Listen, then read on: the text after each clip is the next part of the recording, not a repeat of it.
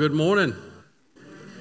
Welcome to Battleground Community Church. I invite you to take your Bibles, turn with me to Romans chapter 3 as we finish up chapter 3 today. We're going to be reading verses 21 to 31 in just a minute, but we're going to be uh, zooming in, as it were, from verses 27 to 31. Uh, we looked at the other part last week. Uh, just as you find your place, uh, this, is, this is our second week in our, in our new worship center. So, just to orient you, uh, we do celebrate communion here and, and every week, and we don't pass the baskets and all of that, and we have that right in the middle of the worship center. And so during our response time at the end, we, we invite you, if you are a believer in Jesus Christ, to, to pray and, and get yourself in a position to worship God. The, the Bible tells us, even warns us to not come to the tables in an unworthy manner. And so we leave you time to get ready for that and then come bring your offerings and worship the Lord through communion at the end. Uh, and also, if, if you have to use the restroom, do it before the service.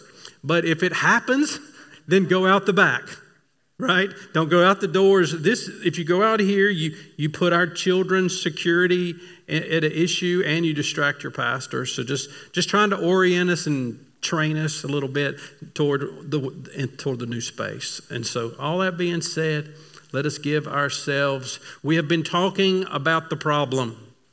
And boy, has Paul talked about the problem. From chapters 1 to chapters 3, we have discussed what our problem is as a man. What we have been looking at, whether we realize it or not, is the doctrine of man, what the problem is, and why we need a remedy, why we need a solution. And now, praise the Lord, we have turned the corner in verse 21, and let us stand and let us begin to think again about this wonderful, this central section in Paul's letter to the church of Rome. Romans chapter 3, beginning at verse 21, says, But now, the righteousness of God has been manifested apart from the law, although the law and the prophets bear witness to it. The righteousness of God through faith in Jesus Christ for all who believe. For there is no distinction, for all have sinned and fall short of the glory of God and are justified by His grace as a gift through the redemption that is in Christ Jesus, whom God put forward as a propitiation by his blood to be received by faith. This was to show God's righteousness because in his divine forbearance he had passed over former sins. It was to show his righteousness at the present time so that he might be just and justifier of the one who has faith in Jesus. Then what becomes of our boasting? It is excluded. By what kind of law? By a law of works? No, but by the law of faith. For we hold that one is justified by faith apart from the works of the law. Or is God the God of the Jews only? Is he not the God of the Gentiles also? Yes, of the Gentiles also, since God is one who will justify the circumcised by, by faith and the uncircumcised through faith, do we then overthrow the law by this faith? By no means. On the contrary, we uphold the law. Let's pray. So, Lord, we come to you with this just wonderfully deep, majestic text, asking for your help, um, that we can at least see a few of these wonderful, beautiful truths and evidences that are here today for us. Oh, that those who hear my voice might be saved. We can't do that, God. But this we do today. We proclaim the only means you've given us by which they can be saved and by which we can be free by which we can be healed from the inside out. And so, Lord, we lay the truth of your word in front of us today, along right beside of our need, because this is the remedy, and we have received it by faith. Speak to your people today and use me. In Jesus' name. Amen. You can be seated. So, Paul really has turned the curve here from the, the bad side of the good news to the good side of the good news, from problem to remedy. The foundational truth that Paul has hit on, and that you, you heard it over and over and over in this section, and you will keep hearing it, is that we are saved by faith, not by works. That's, it's foundational for everything that you believe and everything that flows out of your life. After you put your trust in Jesus Christ, everything else you do in this life is by faith. And He's not always going to tell you where He's going to take you or where He's going to call you or what He's going to do, but whatever it is, we do it by faith. I love Spurgeon. Spurgeon said this Faith is believing that Christ is what he has said to be and that he will do what he has promised to do, and then to expect this of him. It changes everything in our life. And I want you to just, by way of introduction, and your notes has this here. How do we know someone has experienced saving faith? We're going to look at some evidences today, but I want you to give something else, another these just four elements here that, that are present. At least four elements that are present when someone believes. Their first must be the knowledge of truth. One of the things that's important for us to invest in our kids is because knowledge about God precedes knowledge of God. Knowledge about God. Who is Jesus and what did he do? What is the Old Testament for? And what about those Ten Commandments? And what happened to the Jews in Egypt? And all of that is, is critically important to lay the foundation so that people might know from our children to our old, old, who is this Jesus? Who is this God that created the world? Knowledge about God precedes intimate knowledge of God. You just didn't find your now wife and marry her the next day. We have to know her, about her, before we know her. How does this happen? It comes by the second element, which is the proclamation of God's word. Romans 10 14 says, How then will they call on him whom they have not believed? And how will they believe in him and whom they've never heard? And how will they hear him without a preacher? without someone declaring it to them. So the knowledge of truth comes through the teaching and the preaching of God's word. But the third element and the essential element in saving faith is the moving of the heart. Now we can call this different things regeneration, being born again. It is when the old nature goes and the new nature comes. It's what was promised. This is not simply a, a new covenant thing. This was promised in Ezekiel and promised in Jeremiah. And he even spoke to it, remember, in John 3 when he spoke to Nicodemus and said, You should know this. This was always the plan. The scary reality up to this point is that you can have information and content in even an emotional experience and still go to hell because this is essential. The moving of the heart, the changing of the nature is wrought, it is brought by the power of the Holy Spirit through the proclamation of the Word. And what we are looking at today specifically is the fourth element. And the reason I wanted to give you this is it is the committing of one's life. This is the part, this is essential to saving faith. Some people call it different things trusting, committing, devoting. You can have information in your head. You can even go to a church that, that can really stir your emotions and make you feel part of a team. And still go out with no commitment to Jesus Christ in your everyday life and no power over sin. It was when Thomas said, My Lord and my God, that he committed himself to Christ. It's essential. So I just wanted us to put that down and you to see that because from saving faith, your, our lives begin to give evidence. And he's not done with this. He's going to come back and give us more evidences in the future in Romans. But I just wanted you to see four today. And so let's back up a little bit to last week just to make sure that we were paying attention. I just wanted to point out this first evidence. This first evidence, that we've even been singing about it this morning, should be a grateful faith. So let's let's read again. Look at verse 23. Romans 3. For all have sinned and fall short of the glory of God and are justified by, by his grace as a gift through the redemption that is in Christ Jesus, whom God put forward as a propitiation, a wrath removing substitute by his blood to be received by faith.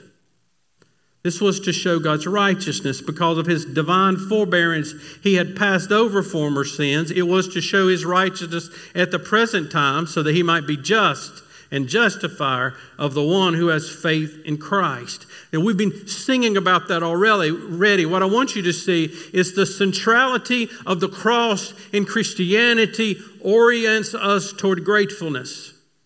That's why we're here today.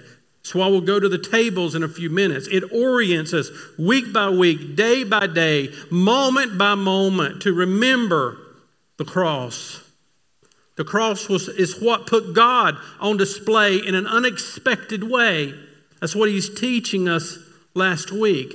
That on the cross, he conquered our problem by putting on display two things his justice and his mercy.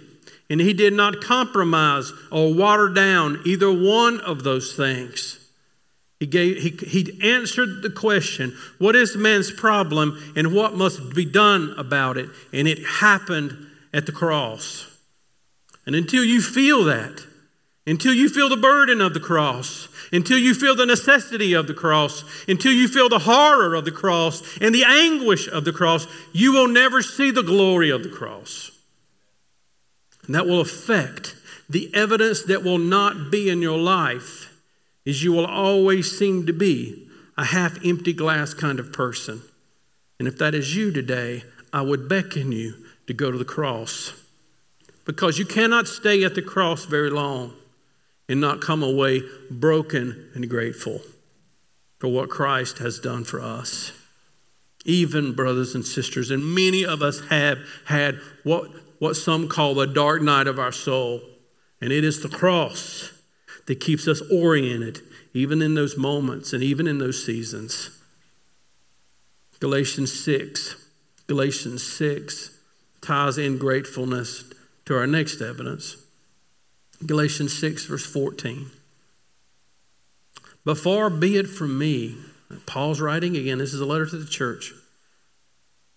But far be it from me to boast except in the cross of our Lord Jesus Christ by which he has been crucified to me and I to the world. For neither circumcision counts for anything nor uncircumcision, but a new creation. So a grateful faith is a humble faith. That's what he's saying in verse 27 now in Romans 3. He asks this question then, if it is true that we are saved by faith and not by works, what about our pride? What do we have to boast in? He said, It's excluded. It shouldn't exist. We must kill it. By what kind of law? He says, By the law of works. Now, this is important. I want you to see this today in the text. Not my opinion, but what, the, what it says. This is going to be important to tie this together at the end. No. But by the law of what? Faith, the law of faith. Remember that. It's worth underlining. Faith is a gift of God's grace. We're calling this a law. This is the principle. Another way of saying it, it is the rule of faith, the principle of faith. It is that it is a gift. It shouldn't be up for debate. God gives it to us. Not just salvation, He gives you the faith by which you must use to believe. If someone comes up to you and gives you a gift and you pull your wallet out and you and you hand them $20, what have you just done? Number 1, you have insulted the giver who means for you to have that as a gift. Right? Some of you need to realize that when someone takes you out to eat, they're trying to bless you and you need to receive it. Because it's insulting when someone means to give you grace and then you try to pay for it. Not only that, if, if it is received, it ceases to be a gift. It's just something that you paid for. Oh, you might have got a good, good deal on it. You know? Take you to the steakhouse and you hand somebody $10 for your part. You might have got a super cheap meal, but you still paid for it. And it ceases to be grace. The law of faith is, is specifies it is a gift so all the glory may go to the giver. And that's the point. The Mosaic law says, You have nothing good in you, and I'll prove it. And that's what we've been talking about for the last three chapters. And that's what the Bible the, the largest part of your Bible that you must know to understand saving faith has proven we have failed morally and ethically and motivationally over and over in our life. The law of faith says grace and salvation is a gift. And if that's not enough, the Holy Spirit is given to us to constantly remind us of this. Uh, turn with me to 1 Corinthians. Another group of people in the Bible that had problems with their pride the church in Corinth. 1 Corinthians chapter 4. 1 Corinthians chapter 4, Look at verse 7. I love this verse, by the way. You've hung around me long enough, you've heard it. What do you have that you did not receive? Just a really good question, isn't it? What do you have that you did not receive. If then you received it, why do you boast as if you did not receive it? That's, that's one of those clear passages in the Bible. That, our, that who we are in Christ and who He has stamped into our life, and even what He has called us to do with our lives, is all flows out of the gift that He has given us to put our faith in Jesus Christ and Him alone.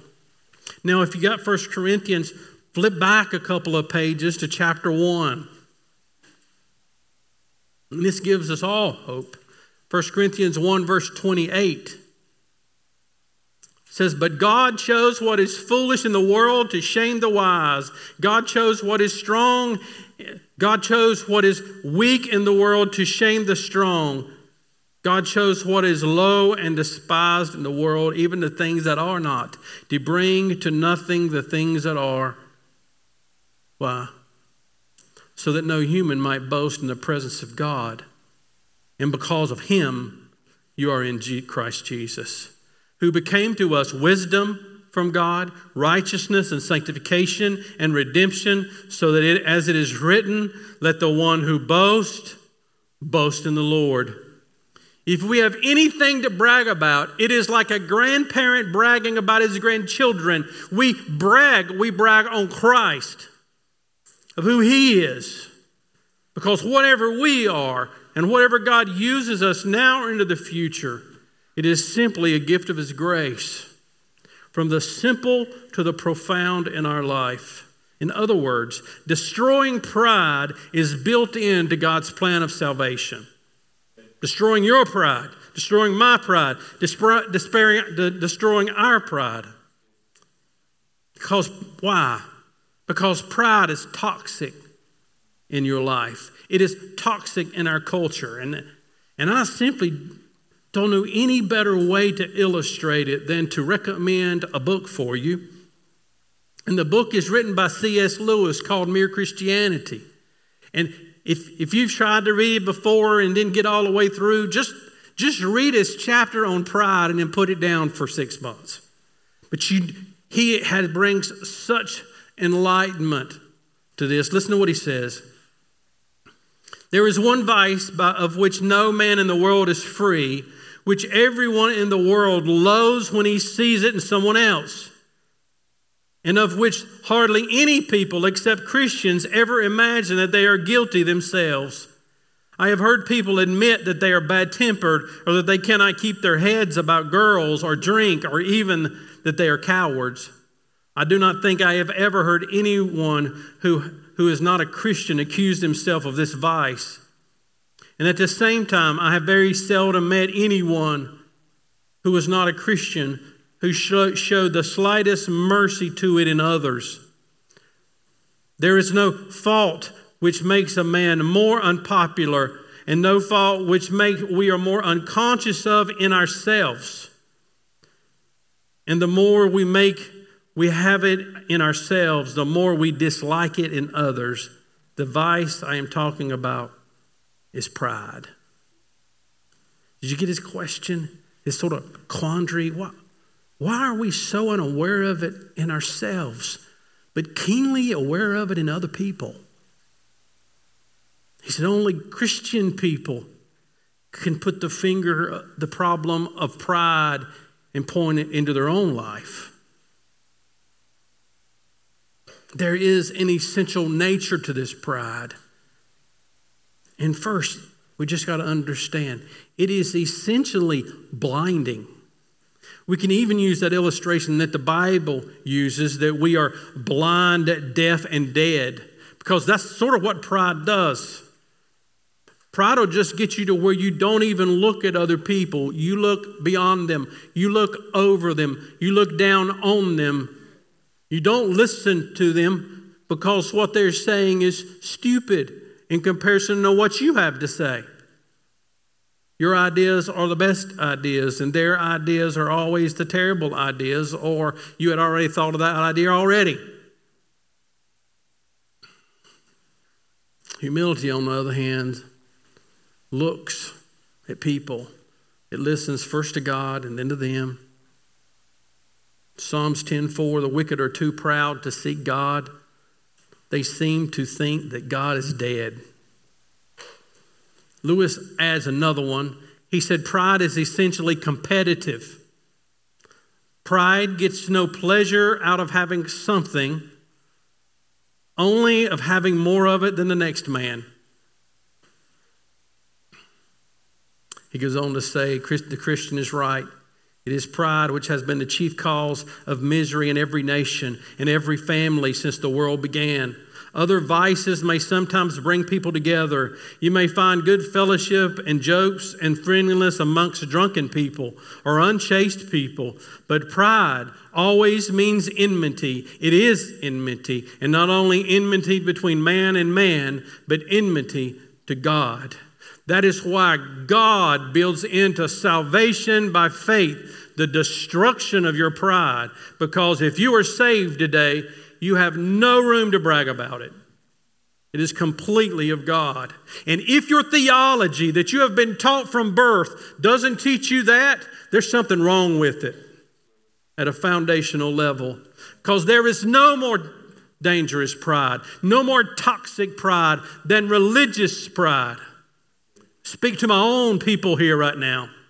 I see when I look on social media people using the faith to criticize others with small, minor, secondary differences. They sit around with these vlogs with a, with a table that's got a liquor bottle on it, smoking their cigars, talking about theology, and, and dishing everybody else that doesn't think exactly like they do.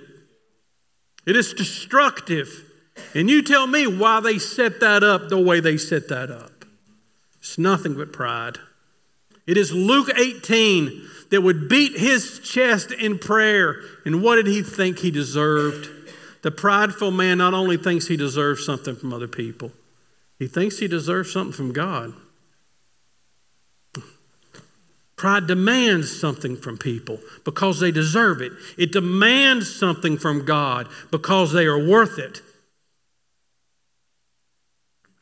And we are, our country and even in churches are oftentimes eaten up with this religious pride. Saving faith is humble and grateful for the gift of faith in Christ. And saving faith, listen, is a unified faith. That's his next point, verses 28 to 30. He says, Then what becomes of our boasting is excluded. By what kind of law? By the law of works. No, but by the law of faith. For we hold that one is justified by faith apart from the works of the law. Listen, or, or is God the God of the Jews only? He is not the God of, is he not the God of the Gentiles also? Yes, of Gentiles also. Since God is one who will justify the circumcised by faith and the uncircumcised through faith. That's what he's getting at. The question that he would ask Do you really believe that there are more than one way to God? And we would all say, Of course not. I'm sitting there going, Yeah, but your attitudes and your actions toward those people seem to act as if there is. Because we would just assume not have them in our worship service because they bring in their cultures or their smells or their issues or whatever they might be. And, and so the question is Is God the God of the Americans? Is, he, is God simply the God of the blue collar? Is God the God of the white collar? Is God simply the God of the poor man, the downtrodden man? Or is he not the God of the elite? This is the question. And listen, every Jewish person in the room knew the answer to that because the Shema was what they built their life around. Deuteronomy 6 4 Hear, O Israel, the Lord our God, the Lord is one. Around them were the Gentiles coming into their churches, changing the culture. Music wasn't the same as what it used to be, preacher, because them people are coming into our church they fought, it, they fought it in the, new, the early church just like we fight it now. And he says, Well, what about the Gentiles? Is God their God? Is God their God too? It's true that there was a saying in Athens that there were more gods than people. And that all kinds of immorality was attached to this religious system. And it was even worse in Rome, where these believers would have been, and those folks were getting saved, and they were coming into their church and becoming part of their body. He says, Is God their God? So, well, they worship all those other gods. That's not the question. Is there one God? Yes. Then who's, who's their God? Yahweh is.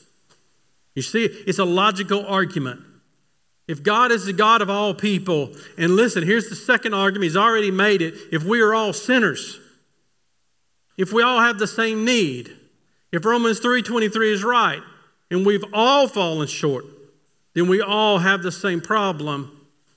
And if there is one Savior, should the Gentiles, or should put in the Gentiles anybody else that you would rather not be close to today? and say, should they look somewhere else for salvation? Paul said a resounding no. The pimps and the prostitutes, the marginalized or the elite, all have the same problem. They all have the same God. And the law of faith stands as an immovable thing that they must repent and put their faith in Christ. Listen, there is another if here that he will make his point through, but I want to make it now so we understand the difference because we're Americans and we're individuals and we're hung up on that oftentimes when we talk about, I am saved by my faith. No, brothers and sisters, you are saved by the faith. The faith. There is a distinction in the Bible, in Paul's letter, between our faith that we place and the faith. The faith is the gospel. It is the person and work of Jesus Christ and his sufficient work for the salvation of all who believe. And it does not change and it does not move. And it is what we, we're not saved by our faith. We are saved by the work of Jesus Christ in whom we believe. There is the faith. Listen to a couple verses. Jude 3 Beloved, though I was eager to write to you about our common salvation, I found it necessary, right, to appeal to you to contend for the faith that was once for all delivered to the saints. The faith was delivered and it does not change. 1 Timothy 6:12 But as for you, O man of God, flee these things, pursue righteousness, godliness, faith, love, steadfastness, and gentleness. Fight the good fight of the faith. It didn't say fight the good fight of your faith. It is the faith. It's been given to us. We have received it by faith on which we stand. Paul gets down to the end of his life in 2 Timothy 4 7. He says, I have fought the good fight, I have finished the race, I have kept the faith. There is our faith and there is the faith. And here's a question a preacher asked me one time or asked a, while he was preaching a message, and he said, Do you have faith in your faith? It's a good question. Or do you have faith in the faith? Because it is that faith that saves. It is that faith that is for all people, not just for some people. And listen, you might disagree with me, and it's okay. But if we have this idea that God has these two separate groups of people, once who have different things. Listen, the Bible is teaching us that everything comes down into the law of faith, into the gospel, and that all people must receive this gospel, and when they are, they are brought into the church. Then, that's the then, there's one body if there is one God, if we all have the same problem, and if there's only one salvation, and there is only one rule of faith, then there is one body. Ephesians 2:11 says therefore remember that at one time you Gentiles in the flesh called the uncircumcision by which is called circumcision which is made in the flesh by hands. Remember, you were at that time separated from Christ, alienated from the commonwealth of Israel, and strangers to the covenant of promise, having no hope and without God in the world. But now, in Christ Jesus, you once who were far off have been brought near by the blood of Christ. For he himself is our peace, who has made us both one and has broken down in his flesh the dividing wall of hostility by accomplishing the law of commandments expressed in ordinances, and he has created in himself one new man in the place of two, so making peace and might reconcile us both to God in one body through the cross, killing the hostility. And he came and preached peace to you who are far off. And what did he preach to those that were near? The same thing peace. There was one gospel. There was one problem, and it is sin. And there was one salvation that comes through Christ. And listen, when you put your faith in Jesus Christ, there is only one body, it's not two. That's the biblical truth. There's no precedent for it anywhere else. Christianity is not a religion of any one ethnic group, it is not a religion of one period of time. It transcends them all because the cross stands before them all in the center of it all that must be received by faith to the one who is saved.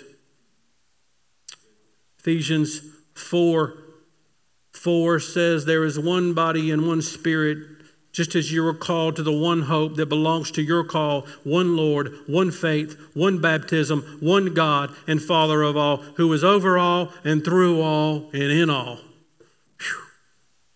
Amen. Saving faith gives off evidences in our life. They look like gratefulness. It looks like humility. It looks like a unification, our unity in faith with other brothers and sisters. It also looks like an obedient faith. Verse 31.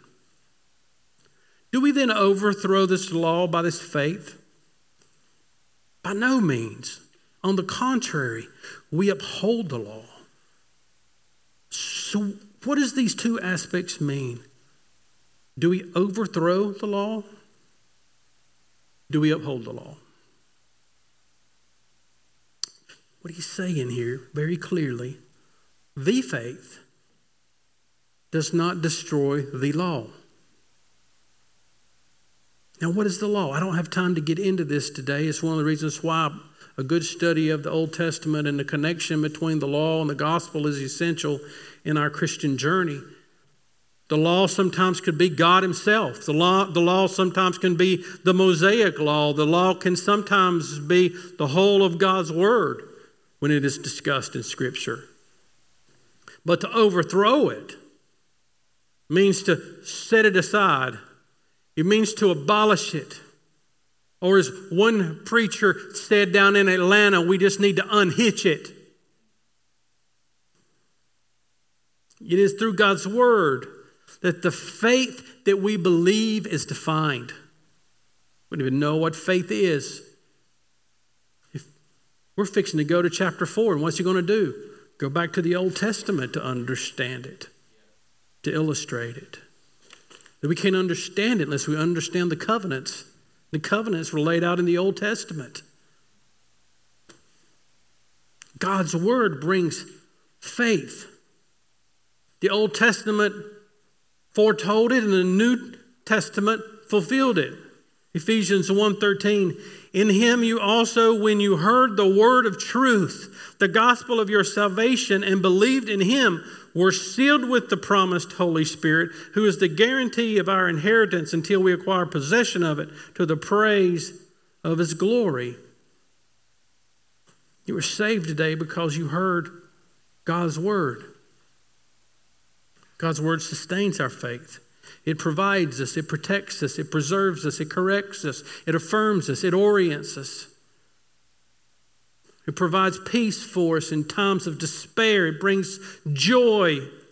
Yes, happiness comes through the Word of God. If you are not joyful and you are not content and you are not happy, let me ask you something. How much time are you spending in the book? Because I promise you, when you close the book, those things will begin to fade away. We are people of the book. The faith does not mean that we close up our Bibles because we've already done that. Faith orients us to a humble, grateful, devoted obedience. He says this no, we uphold the law. So that's tricky. What does he mean by that? All us all the, all the legalistic people in the room are going, oh, no. It, oh, I, but I got my list. What, you look, uh, what are you're listening for right now, all the legalistic people, is there somebody to add to the list today to uphold the law? All the other people on the other side are sitting there going, oh, what are you kidding me? What does that mean? I thought I didn't have to worry about the law anymore. I think we can understand this through two things that have been made clear to us in Scripture. We uphold the law by upholding two laws as Christians the law of faith and the law of Christ. The law of faith and the law of Christ. Because Christ fulfilled the law, He fulfilled the covenants. Everything in your Bible, in redemptive history, in time and space, was fulfilled in the person of Jesus Christ. How do we do that? How do we uphold the law? We magnify Jesus Christ because He is the one that fulfilled the old covenant. He is the new covenant. We live radically Christ centered lives, denying ourselves, taking up the crosses that our Lord gives us, and following Him, faithful to the end. That's how we uphold the law. We devote ourselves to Christ, committing to Him fully, serving His church, reorienting our lives around Him. We rest not on a particular day of the week, but we rest in Jesus Christ every day of the week. Whenever we feel it or when we don't, when we think we need it and we think we got it all together, we rest in Christ. We have nothing but Him. It is He who has saved us, it is He who keeps us, it is He who has promised to fulfill His word in us. We rest in Him. And in that, in that, in that resting is when we experience joy and happiness and peace and fulfillment and purpose. There is the law of Christ that everything else is fulfilled in. Galatians 6 1 says, Brothers, if anyone is caught up in any transgression, you who are spiritual should restore him in a spirit of gentleness. Keep watch on yourself, lest you too be tempted. Listen to what he says bear one, one another's burdens and so fulfill the what? The law of Christ. The law of Christ determines how we labor with each other, how we love each other, how we carry what each other is going through. 1 John 4 21 said, And this is the commandment we have from him. Whoever loves God must also love his brother.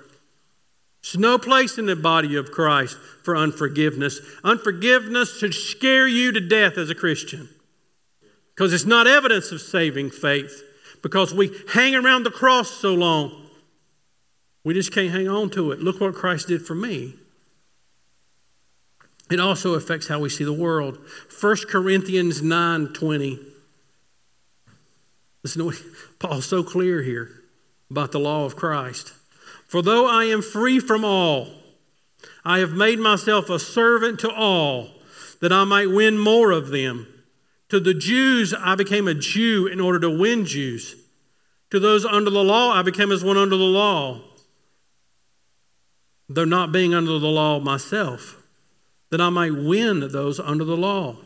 To those outside the law, I became as one outside the law. Listen to what he says. Not being outside the law of God, but under the law of Christ. Why? That I might win those outside the law. Give yourself to know the law of Christ. So here's the question today, and I know we're out of time. Is my life bearing this kind of witness? Colossians 3:15, I don't know if a better word has I loved it because it had the word peace and thankful all through it. I'm going to read in the New Living Translation this morning because it was just so clear. It says, And let the peace that comes from Christ rule in your hearts. For as members of one body, you are called to live in peace and always be thankful. Let the message about Christ in all its richness fill your lives. Teach and counsel each other with all wisdom he gives that he gives. Sing psalms and hymns and spiritual psalms to God with thankful hearts. And whatever you do or say, do it as a representative of the Lord Jesus, giving thanks to God the Father. Inward peace that Christ gives brings outward gratefulness, outward worship, love for the body of Christ. My final question is just simply this Are you celebrating the cross with your life? If not, I would, I would challenge you. The cross bids you today to come, whether you are saved or not. He bids you to come back to the cross to stand at the foot of the cross and to remember this one who laid down his rights to take a lesser nature, to do what you couldn't do, to stand in your place and take your debt, to give you righteousness and to make you a family, and to prove all of that, those promises are true by raising from the dead. It is He that we think about when we come to the cross. And so let's give ourselves to this, brothers and sisters, because there is a communion at the cross. That's why we celebrate communion every week. There's a communion that we celebrate. There's a thanksgiving offering that we celebrate when we come to the tables, remembering not only our sin, but remembering that God saved me and brought me into a family, the people that you sit beside you will be worshiping with them forever. All those that are born again, what, no matter what they look like, no matter what, what their W 2 is, or what their skin color is, or what their culture is, if they have faith in Christ, they are brothers and sisters. And we come to this table with them to remember we have one Lord and one faith and one baptism and one Christ that is over all and in all and through all. He is our Father, and this we remember, and this we celebrate now as we stand up and sing to our God and our Father who gave us our Lord Jesus Christ. Let's pray. Lord, we thank you for the beauty of the gospel, that we can roll around in this gospel week by week day by day, moment by moment. And Lord, now we just want to magnify your name. You are our Father. And though you're in heaven, you have given us the Holy Spirit that dwells with us and is in us. You, has, you have given us beautiful ordinances of the church that we can do weekly to remember the cross. And Lord, so now we come to celebrate through our mouths and through our giving and through our communion with you and with your Son, with your people. May we not take this in an unworthy way, God but call on you at the cross to forgive us and come to the table in the fullness of joy by faith. And so, Lord, receive our worship today and bring joy and happiness to the souls of all who hear and all who are present. In Jesus' name, amen.